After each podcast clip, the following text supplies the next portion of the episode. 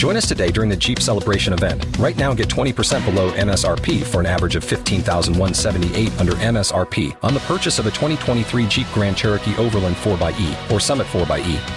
Not compatible with lease offers or with any other consumer incentive offers. 15,178 average based on 20% below average MSRP from all 2023 Grand Cherokee Overland 4xE and Summit 4xE models in dealer stock. Residency restrictions apply. Take retail delivery from dealer stock by 4 1. Jeep is a registered trademark. Old Lion Media presents Pregnancy Pearls. Meet Dr. Nicole Plenty, a double board certified OBGYN and high risk pregnancy expert. She's brilliant, well researched, and feisty. Growing tired of seeing complications of pregnancy that could have been prevented, she wanted a way to empower women through knowledge because, as she says, all doctors aren't created equal. This quest to educate women birthed this podcast, Pregnancy Pearls, with Dr. Plenty. Thanks for listening to Pregnancy Pearls Podcast with me, Dr. Nicole Plenty. Can you believe that we're in the first week of February already? By now, you should have a plan for this year. But if you're like me, you've been way too busy over the last couple of weeks and you haven't done a thing. You haven't done your vision board for this year. You haven't planned out what the year's going to look like. I know. Well, I'm going to catch up, and it's not too late for you to catch up too. So let's get back on track. February is the new January, and we're going to get back on it. This week, we're not going to talk about New Year's resolutions, although I have been hinting to that for the past month. We're going to talk a bit about small babies because the last episode I was talking, I was like, oh, I can't believe I haven't done an episode on this, although people ask about it all the time. So we're going to talk about it today. Ideally, no one really wants their baby to be small, right? Everyone wants to have a baby that's at the 50th percentile, born at 39 weeks, weighing seven pounds, nine ounces. Yeah, I know that's everybody wants that, but that's not reality. Every baby is different and every pregnancy is different. So we shouldn't compare pregnancies or babies for that matter. As a physician, when I say fetal growth restriction um, or small baby, what I mean is that your baby is less than the 10th percentile for gestational age, meaning we put babies on a scale of 1 to 100, with 1 being the smallest baby and 100 being the biggest baby. Those who rank in the bottom 10, so 1 through 10, are the small babies that we need to keep an eye on. Now, small babies can be small just to be small because mom and dad are small. We call that constitutionally small. So, for example, I'm four feet 11 inches. My husband, who lies all the time and says that he's 5'10, is really five nine and a half. So, of course, naturally, I'm not going to have a big, ginormous nine pound baby, right? Harrison was six pounds, 2.2 ounces. So he was normal, but on the smaller end of normal. Okay. Now, there are certain ethnicities that tend to be smaller than average or on the smaller side of normal, specifically those of Asian descent. However, because there's no growth scale that breaks growth restriction down by ethnicity, we have to compare all babies on the same scale. So we can't say, hey, if the mom is 4'11, we can put the baby on this scale. Or if the mom is 6'1, we can put the baby on that scale. Nope, all babies are compared to the same exact scale. A baby's growth is controlled by a number of factors. Okay, and moms, unfortunately, you have very little control over any of these factors except for one. One, genetics. So babies will follow the genes that he or she is given. You can't control what genes you give your baby unless that is you go and get a donor egg or donor sperm and then you try to get that specific gene pool. Okay. Otherwise, if you're talking about your own genetics, you really can't control that. You have your uterine environment, which is the placenta or the afterbirth.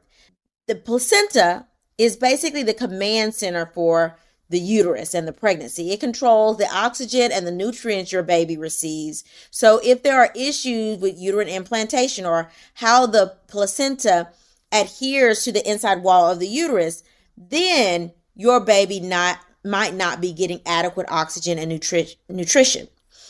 Outside environment. Now, moms, this is what you control the outside environment.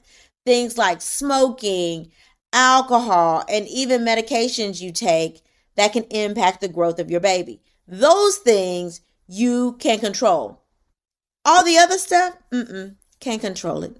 Can't control it.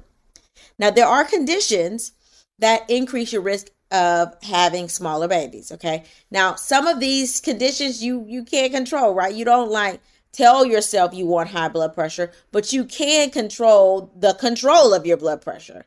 And so that's one of the number one conditions that can impact the baby is mom having high blood pressure and that high blood pressure not being well controlled. Even if your blood pressure is super well controlled, people that have high blood pressure have a higher risk of having smaller babies because the blood pressure is obviously a vascular process. So the vessels are more constricted, and therefore the uterus, which carries the baby, may not be getting adequate blood flow.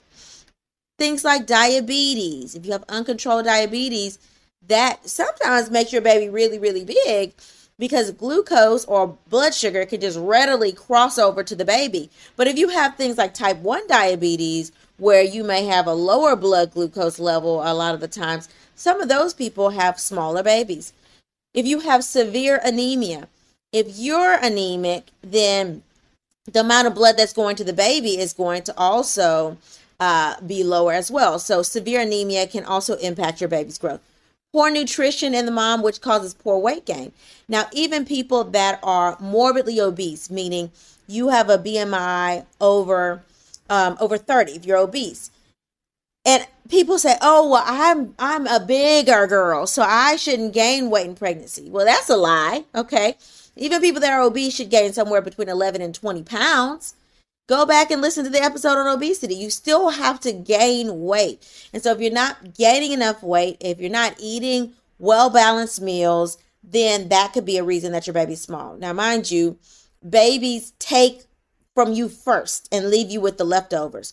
So we start to see moms lose weight and have signs of poor nutrition, meaning they're super lethargic, they're super, you know, fatigued, and they're sleeping all the time. They may have nausea and vomiting. We see those things first before we start to see a lag in a baby. And the nutrients have to be extremely depleted for it to impact the baby. Okay. Autoimmune conditions such as thyroid disease, lupus, those can impact the vasculature again, and that can control and affect the blood flow to the uterus, which then in turn can um, impact how much blood is getting to the placenta. If you have long term kidney problems, again, that's a vascular process. And then smoking and drug use, that's the thing you can control. you can control that. So don't smoke, don't use drugs, because there's all these other factors, right, that impact the baby. Basically, any condition that affects blood flow or your blood vessels can impact blood flow to the uterus, which in turn affects the function of the placenta. Now, some babies exposed to infections like COVID 19, like the flu, can also be smaller, okay? And then there's all these other types of infection we call torch infections, which I'm pretty sure I've talked about in a couple of episodes in the past, but there are things like herpes simplex virus that can cross the placenta, parvovirus, which which uh or slap cheek disease, with daycare age kids get that virus. And also dogs can carry parvovirus. Well, that virus can readily cross the placenta and cause fetal or your baby to have anemia because it, it can attack uh, the bone marrow and other viruses attack the red blood cells of your baby. Um, so there are certain infections that we have to watch out for. And if we see signs of infection, then some of those infections can be treated while inside of the uterus and some cannot. Okay. Um, you could have your baby could have structural defects like a heart defect or a brain defect that can also tend to make a baby smaller. If your baby's brain isn't developing normally, the size of the head can be smaller, and therefore the overall size of the baby is going to be less because the size of the head is included in the calculation of estimated fetal weight. Likewise, if the heart has a defect, if blood isn't pumping out of the heart efficiently, then oxygen is not delivered to the rest of the baby. And that can in turn make a baby's growth stunted. Okay. Your provider might become suspicious of growth restriction up front if your fundal height or the measurement from the pubic bone, like right above where the hairline is, all the way up to the top of your belly, so where the curve of your baby bump is, if that measurement is lagging by three centimeters or more, this will prompt your provider to get an ultrasound. So, why is three centimeters or more important? Because the size of your uterus should always go directly with the gestational age you are in centimeters. So, if you're 27 weeks, the size of your uterus, so from pubic symphysis all the way up to the curve, the top of the curve of your uterus or your belly, should be around 27 centimeters, plus or minus three. And if it's three or more, then we're like, ah, maybe we've overestimated or underestimated this baby. If it's three or less, then we're like, okay, why is her 27 week uh, belly really measuring 24 weeks. So we know that the baby may be smaller. So then your provider will get an ultrasound. So without an ultrasound, we can't say that there's growth restriction during pregnancy. Okay.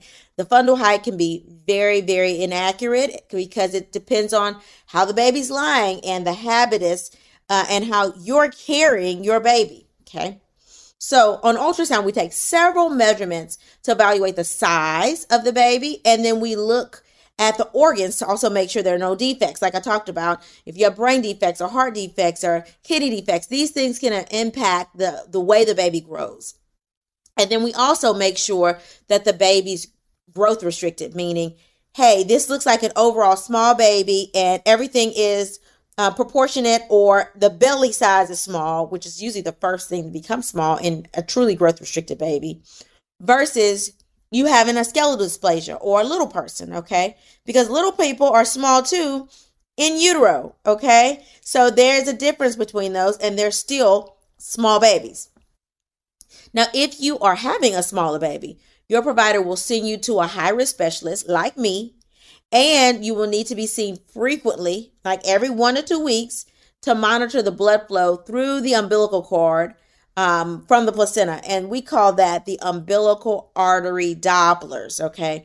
And once you've been going week by week, you'll hear your OB shorten that or your MFM shorten that to just Dopplers. We need to do Dopplers on you. So when we say we need to do Dopplers on you, we really mean umbilical artery Dopplers. Now, we may do some other Dopplers, meaning looking at the blood flow through the brain. That's to look for what's called cephalization. So, if your baby has uh, severely uh, is severely anemic or is severely impacted, meaning the blood flow through the umbilical cord is just not adequate, okay, and the baby is at risk for not making it, we start to look for signs of what's called cephalization. So it's almost like if you um, if you get shot or you cut yourself or you're bleeding, okay, your body is going to naturally shunt blood to the heart and the brain. Why? Because they're the most vital organs. So you want to save those first. And as a result, your body doesn't perfuse your limbs as adequate as they would normally perfuse it because you are in a state of shock and so you're trying to save the things that are vital. Same concept happens to the baby that's small. The baby's not getting adequate blood flow. The first thing we start to see is cephalization. Your body is going to start shunting blood, more blood to the brain. Okay. And so we're going to start seeing more diastolic flow in the brain. And if we see that, then that's a sign that, hey, these umbilical artery Dopplers or the blood flow through the umbilical cord will become abnormal at some point and this person really does need to be seen every single week. And we usually see the signs of the cephalization before the blood flow that impacts really the baby which is the umbilical cord blood flow becomes abnormal okay? Now depending on when growth restriction is diagnosed and how bad the blood flow through the umbilical cord is that will tell us if we need to deliver you early. All small babies need to be delivered a tiny bit early, but some may need to be delivered very early if we see evidence of severe compromise and if we think that your baby is ri- at risk for stillbirth. And I'm not trying to scare you. This is just to give you information so that you know exactly why it's important for you to be seen frequently if, in fact, you have a small baby. All right, so now that we know a little bit more about growth restriction, let's go to some cases. Our first case is a 37 year old who is 29 weeks pregnant with her first child. She was informed that her baby is small by another provider and that she needs to be followed weekly for evaluation of blood flow through the umbilical cord. So far, the umbilical artery blood flow has been normal, but she was also informed that she will need to deliver at 37 weeks. The patient would like to go into labor naturally, so she wants to stay pregnant as long as possible. Therefore, she presents for a second opinion. You know, I always commend people that get second opinions. You know, I feel like a second opinion is a boss move, unless it's it's in a dire emergency, like somebody saying you have to be delivered right now because the baby's going to pass away, and you hear that the heartbeat is low because you've been following pregnancy pearls and Dr. Plenty told you that the heart rate should be between 120 and 160 and you see yourself, hey, it's 100 and you know like that's the time you don't really need a second opinion. But if they're not telling you, hey, you need to be delivered right now and you're 29 weeks and you know you have another 6 weeks before you need to be delivered, Oh, yes, you can seek a second opinion. That's completely fine if you are not completely convinced that the situation um, is as serious as it is.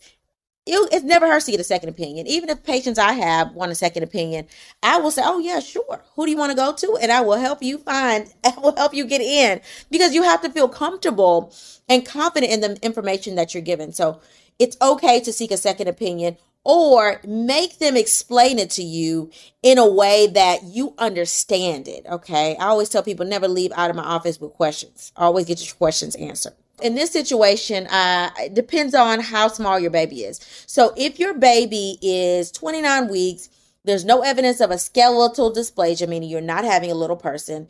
You have a baby that has a smaller abdominal circumference, but the rest of the baby is also smaller, okay, but proportionately small.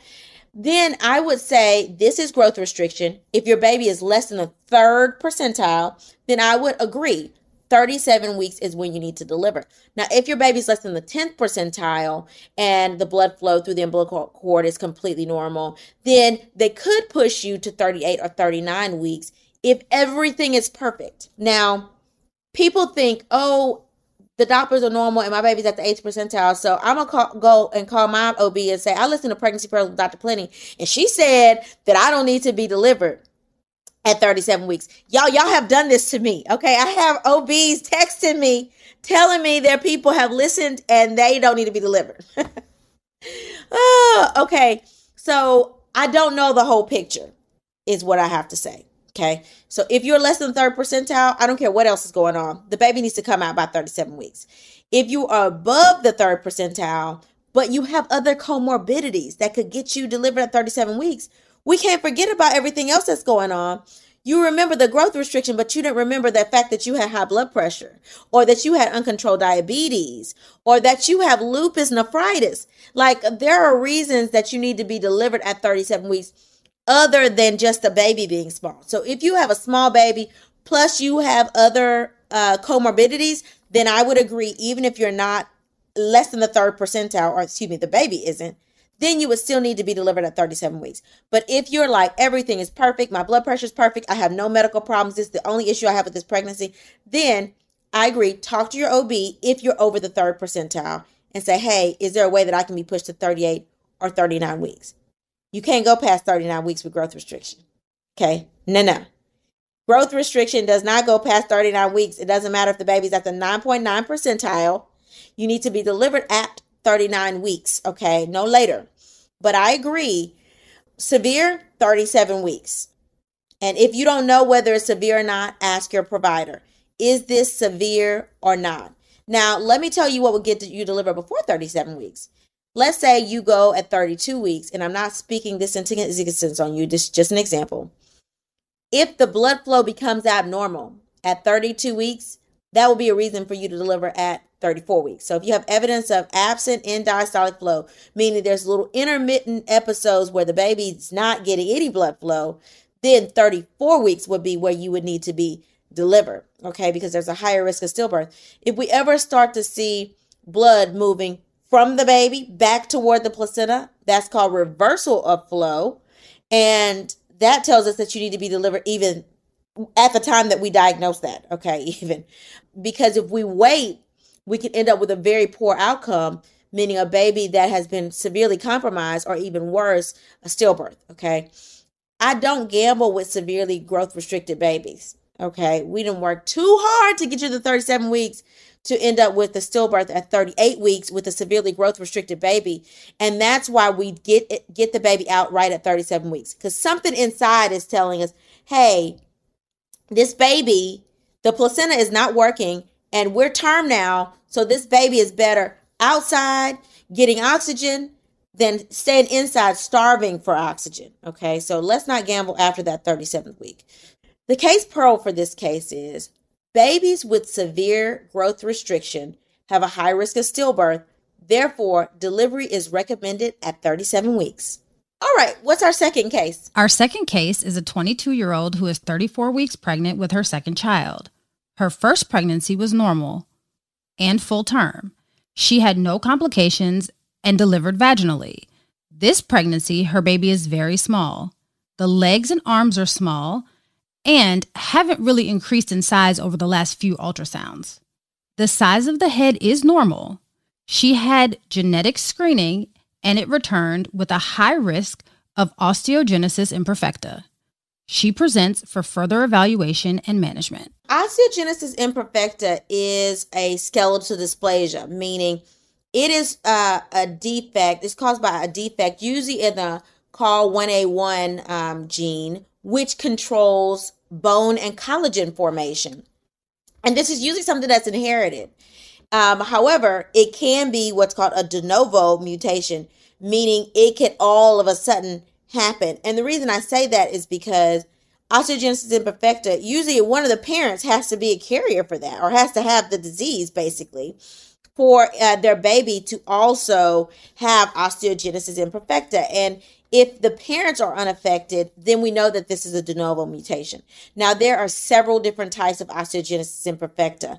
Now, most of the time, people that carry babies to 34 weeks um, and only have you know small limbs and nothing else is impacted usually have a very mild form of osteogenesis imperfecta. But there is a there are lethal types of osteogenesis imperfecta um, that cause under severely underdevelopment of the ribs um, underdevelopment of the chest and as a result the lungs will not develop and therefore the baby can't be oxygenated. So that's uh, that's how those babies don't survive outside of the womb.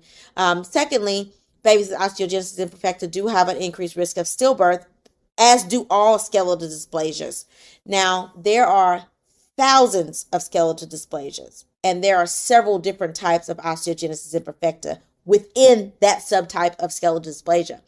Out of the out of the skeletal dysplasias, this one, OI or osteogenesis imperfecta, causes brittle bones. Okay, and so some people just say brittle bone disease. Their baby has brittle bone disease, and as a result, babies are usually born with skull fractures. They can be born with fractures of their uh, their limbs. Um, they can be born with rib fractures. And the type of delivery, meaning a vaginal delivery versus a C-section, doesn't change the fact that the baby will get fractures. So we usually still deliver these babies vaginally. The only time we don't deliver the babies vaginally with with OI is if the mom has OI because we don't want her to get a pelvic fracture, right? Because she has brittle bone disease too. So we would do a C section on moms with osteogenesis imperfecta. But if the mom is unaffected and the baby's affected, we would still allow them to get uh, vaginal deliveries. With the baby having a genetic screen, I'm wondering if that's a confirmatory test. So I would offer confirmatory testing with an amniocentesis and sending it for uh, a dysplasia panel specifically for COL1A1 mutation to see the type of osteogenesis imperfecta this is, uh, and or if it's not OI, to talk about to screen for other more common um, skeletal dysplasias, and I will counsel the mom further. Now, babies with skeletal dysplasias are handled ra- rather differently, right? Because they're small, but do they really need Dopplers every week. Okay. Different MFMs are going to say different things. So for me, I know that the baby's small, but it's not because of the placenta. So it's not because there's you know, inadequate blood flow. So I see these babies every couple of weeks instead of weekly, um, just to monitor them and keep an eye. We can see evidence of fractures even in the uterus of some babies with skeletal dysplasia. So we want to see like, is the leg already broken? We want to know what's broken before delivery versus after delivery. We also want to make sure that we do an echo on this baby to see what the heart function is to make sure there's no um, nothing affected because we know that babies with skeletal dysplasia do have a higher risk of heart defects. Um, and then I would also want the babe, the mom to get a consultation with our neonatologist to make sure that this mom is going to be delivered at a place that can take care of her baby.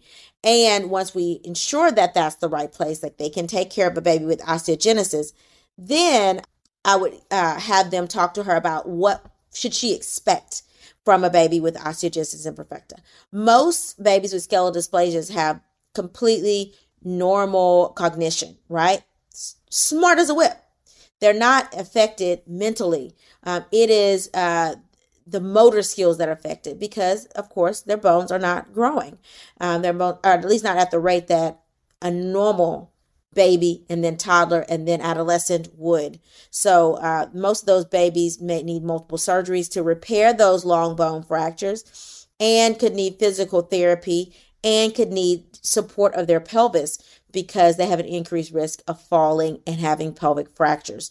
So although the baby's cognition is normal, the motor skills are what we would need to work on uh, in childhood. But for the pregnancy, I'll follow her closely every couple weeks check the growth, offer genetics uh, com- confirmatory testing with a genetic amniocentesis, and make sure she has a genetic consultation with a geneticist to talk about anything that would be inherited from the family that we may not know of, and talk about what to expect for the baby's um, offspring. Because people want to know, like, oh, can my baby have children and things like that? Well, yeah.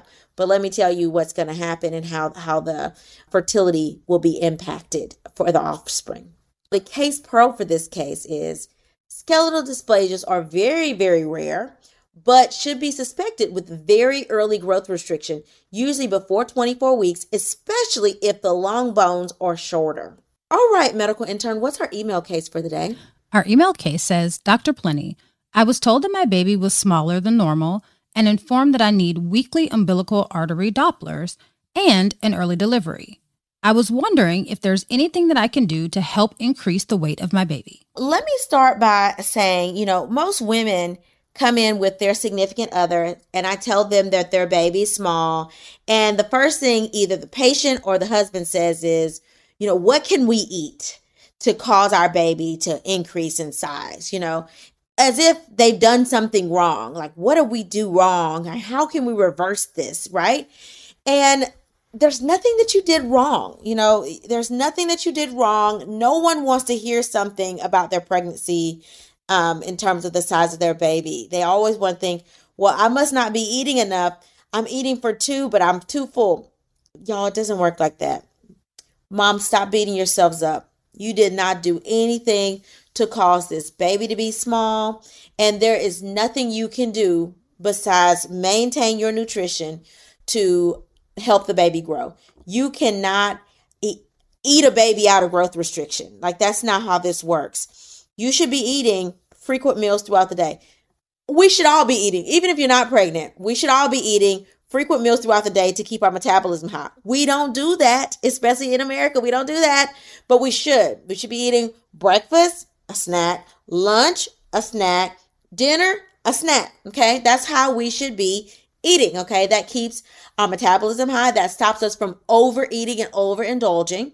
And we should also be drinking plenty of water a day. Okay. We should be drinking a lot of water. 64 ounces of water is what you should be drinking when you're not pregnant. And 80 to 100 ounces of water is what you should be drinking when you are pregnant. So once you're doing that, and it doesn't have to be, oh, I'm eating huge meals. Okay. When you're pregnant, you're only supposed to increase your caloric intake by 300 more calories a day. Y'all, that's a small fry. It's one extra small fry you're supposed to be eating uh, when you're pregnant versus not. Okay. So it's not that many extra calories you should be eating a day. When, when you're breastfeeding, you should be eating 500 more calories a day. As long as you're eating those frequent small meals throughout the day, that's really all that you can do. Okay. You need a well balanced, high protein diet. No, I'm not telling you to go drink any protein shakes. No, I'm not saying that. the the diet just needs to be well balanced, meaning you can't eat chocolate cake for every meal and brownies for every snack. You need to actually eat, you know, some greens on your plate, some protein on your plate, and a little carb. Okay, that's what you should be eating, and then your snack should be more high in carb and veggie. As a, I'm not excuse me, back back more high in protein and veggie and not so much in carbs. Okay. After you've done that, that is really all that you can do. This is usually nine times out of 10, if the baby's grow, if the baby's structurally normal and we've ruled out infection, then nine times out of 10, it's the placenta. And man, wouldn't it be amazing if we could all say, I want my implant, my placenta to implant right there, but we can't. Okay. We can't control where the thing implants. So all we can do is deal with what we have and be monitored closely so that we can, at the end of the day, get a healthy baby and a healthy mom. All right, I think that that's all of the cases and questions, and my medical intern is shaking her head. Yes. So thank you guys so much for listening to Pregnancy Pearls podcast yet again. I hope that you learned more about having small babies. And if you liked what you've learned, Please support by rating and commenting on the show on whatever platform you listen and share with your friends. Sharing is caring. If you or someone you know has had a pregnancy complication or unique pregnancy situation, let me know about it. Email me at pregnancypearls at gmail.com to hear your topic or case discussed on one of our podcast episodes. Also, remember to follow me on Instagram at pregnancy underscore pearls and Facebook at pregnancy pearls. And don't forget to catch up on the YouTube channel at youtube.com forward slash pregnancy pearls with Dr. Plenty for more quick talks about pregnancy complications. In closing, remember to advocate for yourself. You are your biggest advocate, and no one knows what's going on with your body except for you. Thanks for listening. Pregnancy Pearls is hosted by Dr. Nicole Lee Plenty, produced by Nicole Plenty and Janine Brunson Johnson, executive producer Ken Johnson. Find Pregnancy Pearls on Apple Podcasts or wherever you get your podcasts. Please subscribe and rate. The content of this podcast is not intended to be a substitute for professional medical advice for diagnosis or treatment of individual medical conditions. Always seek the advice of your physician or other qualified health provider with specific questions regarding a medical condition. Pregnancy Pearls is a mean old lion media production. Join us today during the Jeep Celebration event. Right now, get 20% below MSRP for an average of 15178 under MSRP on the purchase of a 2023 Jeep Grand Cherokee Overland 4xE or Summit 4xE. Not compatible with lease offers or with any other consumer incentive offers. 15,178 average based on 20% below average MSRP from all 2023 Grand Cherokee Overland 4xE and Summit 4xE models in dealer stock. Residency restrictions apply. Take retail delivery from dealer stock by 4 1. Jeep is a registered trademark.